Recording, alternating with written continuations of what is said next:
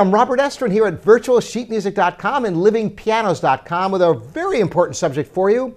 Is slow practice important? All right, this is a great subject, and I have covered this for pianists. Today we're talking about all instrumentalists, and it's not as simple a question as you might think. All right, well, you know, you see some amazing things in this world. For example, the Great Pyramids. Or have you ever seen a painting with very, very fine little tiny dots, and yet it all grows into some magnificent image when these dots are combined and the colors are just right. And you wonder, how can some of these achievements, whether they're personal artistic expressions or monumental architectural uh, wonders of the world, how is it possible? Well, everything starts one little step at a time. With the pyramids, it had to be one stone turned and building upon building, one stone to the next. Same thing with a painting. Hours and hours of tedious work to create an image of great beauty. Well, the same thing is true in your practice. Even though you listen to somebody play something fast and jewel-like with elegance and, and total relaxation, the process of getting there has to break things down. And one of the most intrinsic ways of doing that is by going slowly. Now, the reason why I want to bring this up specifically for all instruments instead of just the piano as a general video is because there are some unique challenges that different instruments face in slow practice. For example, on a wind instrument, sometimes it's not practical to practice very slowly because the breathing will all be in different places. And so it's very, very difficult to get a sense of things. However, in fast music, Slow practice is absolutely essential to get the evenness. For example, on a woodwind instrument or a brass instrument, being able to coordinate the tongue and the fingers. If you just play fast all the time, there's going to be a lack of precision.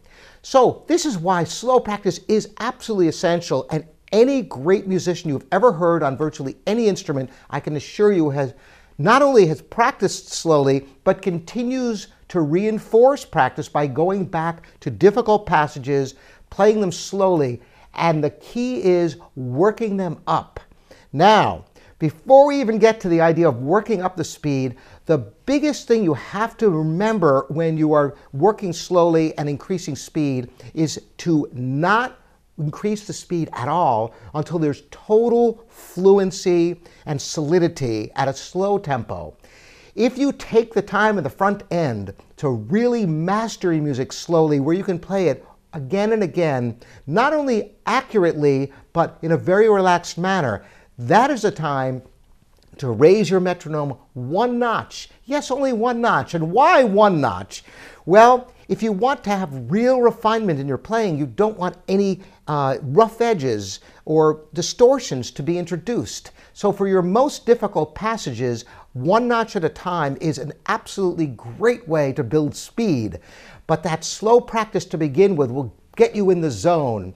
And indeed, you will find that if you do nothing else but take a piece that you play, maybe you have a piece that you had on performance level and it's getting a little bit rusty, it's just not quite as clean as, as you'd like just going back and playing it slowly, even without necessarily going through all the metronome speeds, can be incredibly enlightening. It refreshes the score in your head, in your hands, and in the rest of you, depending upon the instrument you're playing.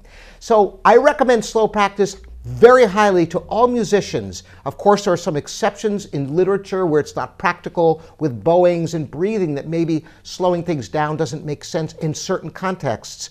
But overall, for your difficult, fast passages, slow it down, get comfortable, then speed it up, and you will find you will have that jewel-like refinement of a great painting or monumental achievements like the Great Pyramids. Thanks for joining me, Robert Estrin, here at virtualsheetmusic.com and livingpianos.com.